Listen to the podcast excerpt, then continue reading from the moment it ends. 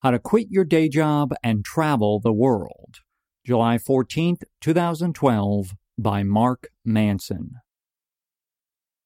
Four years ago, on a sunny April morning, I slinked into my new office building, suit slightly too big, 24 years old, and clueless. It was my first day working at a large, prestigious bank in downtown Boston. The first day of the career that would ostensibly define the rest of my life. I felt strangely powerful as I collected my new security badge and gained access to the sleek silver elevator. This was it.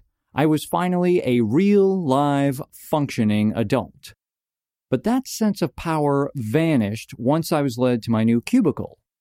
Gray, sterile, joyless. I looked around and noted the smattering of other ambitious 20 somethings about me, awkwardly stuffed into cheap suits and business attire. Some worked furiously at their consoles, invigorated. Others slinked in their chairs, lifeless and a paper jam away from putting a shotgun in their mouth. I would soon be one of the latter. I sat nervously sipping my energy drink as I waited for my new supervisor to come train me for the morning. She arrived around 8:30 a.m. and by 9 a.m. had shown me enough pointless procedures to make even the most drab college textbook shout with a vibrant life in my memory. I woke up at 6:30 a.m. for this. By 10 a.m., I silently asked myself when the soonest I'd be able to quit would be. I was two hours into my lifelong career choice of finance, and I was already contemplating an escape route. This is not a good sign, I thought next. I quit six weeks later. I would love to tell you leaving the bank was one of those triumphant movie moments where I walked out of the office with a sly smile and Kevin Spacey fist pump. The reality is that I felt like an idiot. I trembled as I put my two weeks in to my manager. When he asked what I planned on doing instead, my shaky reply of some sort of website blog thing sounded just as ridiculous to me as it probably did to him. By lunch, the news had spread around my team. Most of them were so confused they awkwardly avoided talking to me and didn't say goodbye. I imagine they believed I had just flushed my future down the toilet. Part of me believed the same. I get a lot of emails from readers asking me how I manage to travel the world without holding down a so called steady job. The short answer is the internet. Before this blog, I ran a number of websites and projects that earned some money. Then I did some freelance work. Then I wrote a book. Then people started telling me to write more stuff and jump ahead five years and about 500,000 words, and here I am. Many people dream about dropping out of the rat race. They want to let go of the career ladder and find a way to spend more time doing what they love. I wholeheartedly endorse this life decision. Although I felt stupid when I left the bank and would spend most of the next two years scared out of my mind, broke, and working all hours of the day and night, it was one of the best decisions I ever made in my life. There's already a lot written out there in this area quitting your job, making money online, starting a business, vagabonding around the world, etc. A lot of it's great but a lot of it doesn't talk about the emotional realities dealing with doubt, finding the motivation, addressing the strains on your friends and relationships. I want to paint a realistic portrait of this life change. There are a lot of challenges, both mental and emotional, but I encourage you to take the leap. Why you should terrify yourself. Honest question Do you love what you do? If the answer isn't a resounding knee jerk, yes, I live for this shit, then I encourage you to seriously consider doing something about it. That may sound extreme, but seriously, in a hundred years, you and everyone you know are going to be dead, and your great grandkids aren't going to get misty eyed remembering how you got that quarterly bonus or a corner office. This is your life, and every breath you take is killing you. Stop screwing around chances are the thought of leaving your day job terrifies you. This is normal and expected. Good, even. When I left the bank that day, I had only a vague idea of what I would do. I made a little bit of money here and there online. It wasn't anything close to a full time living, but I knew it was a new market that was growing quickly. And with some hard work combined with my savings, I naively believed I could have a full time business up and running within a few months. It turned out to take almost 18 months for me to earn a full time steady income. I went broke a number of times, was supported by my ex girlfriend for a time, and then moved back home with my mother. For most of 2008 to 2009, I worked 10 to 16 hour days, and the majority of my projects failed and made little or no money. It was stressful to say the least. People ask me what motivated me through this period. The answer is terror. Complete and unequivocal daily terror. I was absolutely terrified to fail. Granted, there was some love in there as well. I loved my job and still do, but that's also where the terror came from. The idea that I would never make money doing what I love. The terror that I'd have to go back to living off a job I hated. The terror that I would have wasted two years with nothing to show for it. The terror that all of my friends and family who thought I was crazy would be proven right. This fear kept me up at nights and more importantly, kept me up at nights working.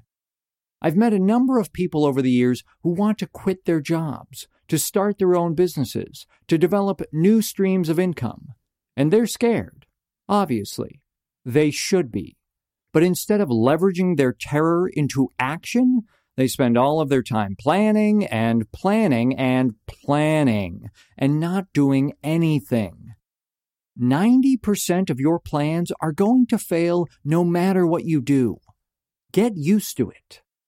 It's not because we're poor planners. It's because there are simply too many unknowns. And the only way to uncover the unknowns and adjust for them is by getting out there and failing. So, yes, you should be terrified of failing. And that is why you should do it anyway. When I wanted to leave the bank, a number of friends and family members suggested that I continue to build my business on the side until I had a steady income. In hindsight, I think if I would have done that, I would not have made it. Giving up would have been too easy. I wouldn't have had the time or energy necessary to do it. That ever present fear motivating me would have been gone. The terror that jumping in headfirst gave me was my most powerful asset. I was committed. I'd win or die trying. I sold my possessions video games, computer, furniture, guitars, everything. I stopped most of my hobbies. I lost contact with a number of my friends. I knew all of these things would return once I became successful. But failure was not an option. Intellect is great. Work ethic is great. Ability to adapt is definitely necessary. But you also need the emotional drive to push you to achieve your dreams. Everyone's had the feeling where you know what you should do in your gut, feeling it and wanting it, but not having the emotional drive or wherewithal to actually get up and do it. So you continue sitting in the desk you hate day after day, year after year, waiting for something that's never coming, trapped by your comfort and safe in your mediocrity. Terrify yourself. Use it as your ally.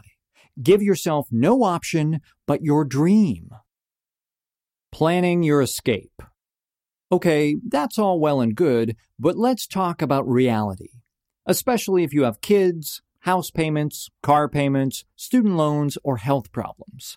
What do you do? 1. Sell all your useless crap and get your financial house in order. Excess possessions are counterproductive for pursuing a remote lifestyle, and they're often counterproductive for achieving happiness in general. If you own something that is eating away at you financially, furniture, car, etc., Consider cutting your losses and getting rid of it while you can. Debt is the devil. I wrote an entire post called Minimalism on getting rid of excess crap you don't need. Doing this may make you squirm at first, or you may be sitting there, once again, thinking I'm a total nutcase and unrealistic, and you could never get rid of your super double upholstered Italian sofa that just ties the room together, but fuck you, sell it anyway. There are a million sofas in the world. Your life experiences happen once. Get on it. In extreme cases, this may involve selling your house. That may sound insane and may be completely unreasonable for you, especially if you have a family. If so, then rent it out. Obviously, mileage may vary depending on who you are and what your life circumstances are. Why be miserable and financially stuck in a house when you can be happy and free in an apartment? Boom. 2. Figure out your source of income. People seem to believe they're trapped within the typical 9 to 5 career track, but in fact, there are a lot of options. In the US, we're rarely exposed to the options we have outside of our nation's borders, minus the military. You just have to be willing to take some risks and work a bit harder. An incomplete list of options to get your ass abroad and exploring the world? Join a volunteer organization. If you don't mind getting your hands dirty and putting yourself in some extreme environments, then volunteer organizations, both NGOs and otherwise, i.e., Peace Corps, are always looking for help. You'll most often be sent to developing countries but some developing countries are surprisingly pleasant to live in Thailand, Colombia, Philippines, Peru, etc. Once you're on the other continent, bouncing around from country to country is rarely more than a $50 bus slash train slash plane ticket away. Teach English.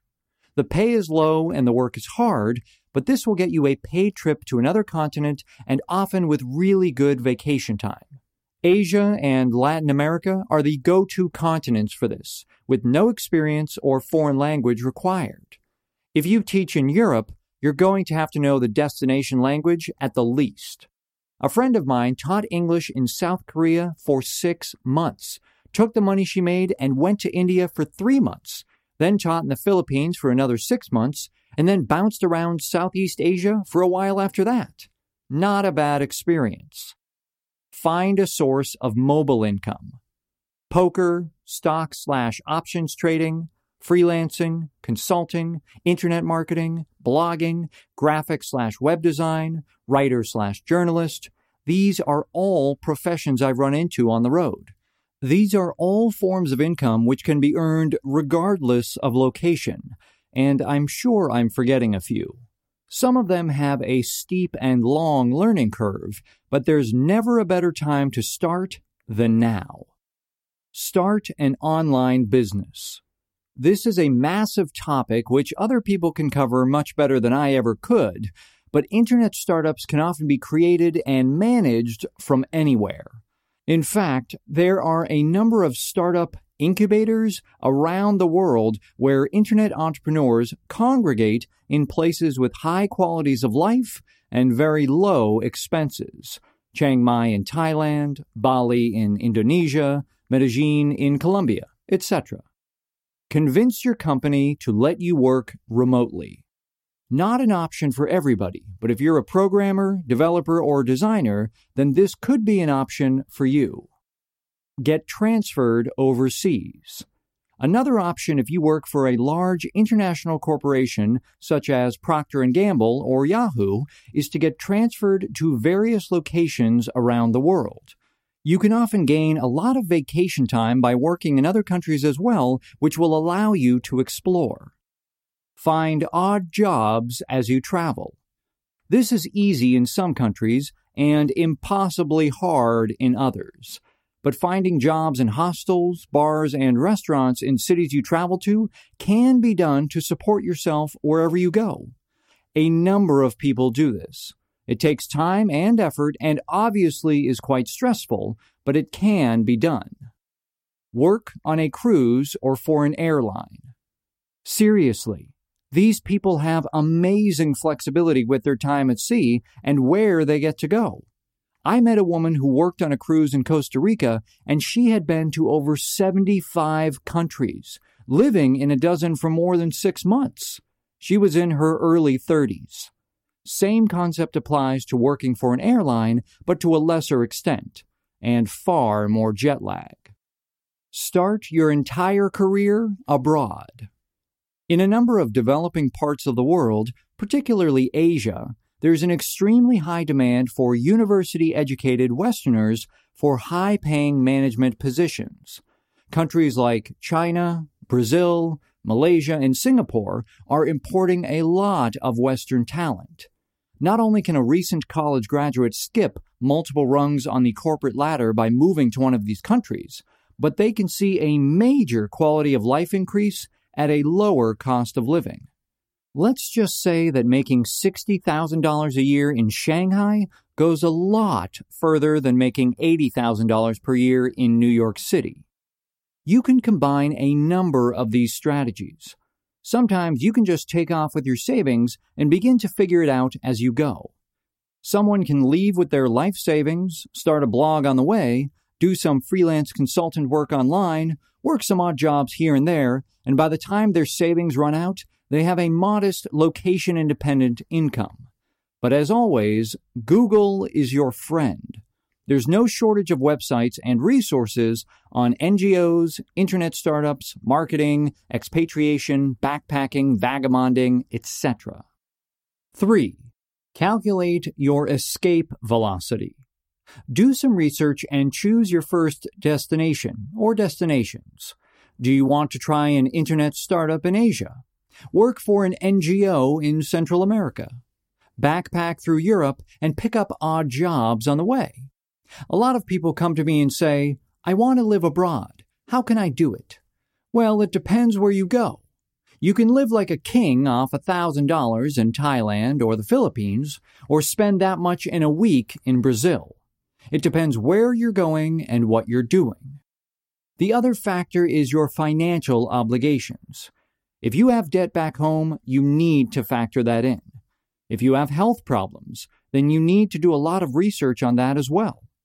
The good news is, if you're an American, you're going to save a lot of money on healthcare by leaving the country. Calculate the amount you need to earn passively per month to survive wherever you want to go. This may involve getting a job once you're there. It may involve saving up a bunch of money now and selling stuff. It may involve creating passive streams online. Either way, budget it out so you know when you're ready. 4. Pull the trigger. Once you know your target level of savings and or location independent income, work towards it with everything you have. This may involve killing your day job off immediately in order to free up more time to work for it. This may mean setting a financial goal for the day you can put your two weeks in. Get creative and don't have an ego about it. A friend of mine decided to throw himself into this lifestyle 100% and moved back in with his parents for almost a year before he got on his feet and running. I lived on a friend's couch for a while. Later, I moved back in with my mother until I had enough money to buy a plane ticket to Argentina. Once I was there, I could live well off of about half the income I needed to live in the US. From there, I built my business up further. But, like I said, planning will only take you so far. Plan the best you can, but then throw yourself into the fire. Leave yourself no option but to come out on top. It will be hard and nerve wracking, but that's how you grow. That's how you squeeze all of the juice out of life. Terrify yourself, then laugh about it. Further reading The Four Hour Work Week by Tim Ferriss, Vagabonding by Rolf Potts, Crush It by Gary Vaynerchuk, The Art of Nonconformity by Chris Guillebeau. Hey, Mark here. I just want to give you one quick final message. If you enjoyed this audio, if you enjoyed the content, um, I have a free PDF short ebook that is available on my website. Um, if you go to markmanson.net slash subscribe, uh, you can just enter your email. You'll receive it for free. It's called Three Ideas That Can Change Your Life. And um, I break down basically kind of three psychological concepts that were hugely influential and impactful on me, and uh, readers have gotten a lot out of them. So if you enjoy what you hear, you want to hear more, you want to keep in touch, know when I post shit online, uh, go to markmanson.net slash subscribe and drop your email in there. It'll come right to you. Thanks.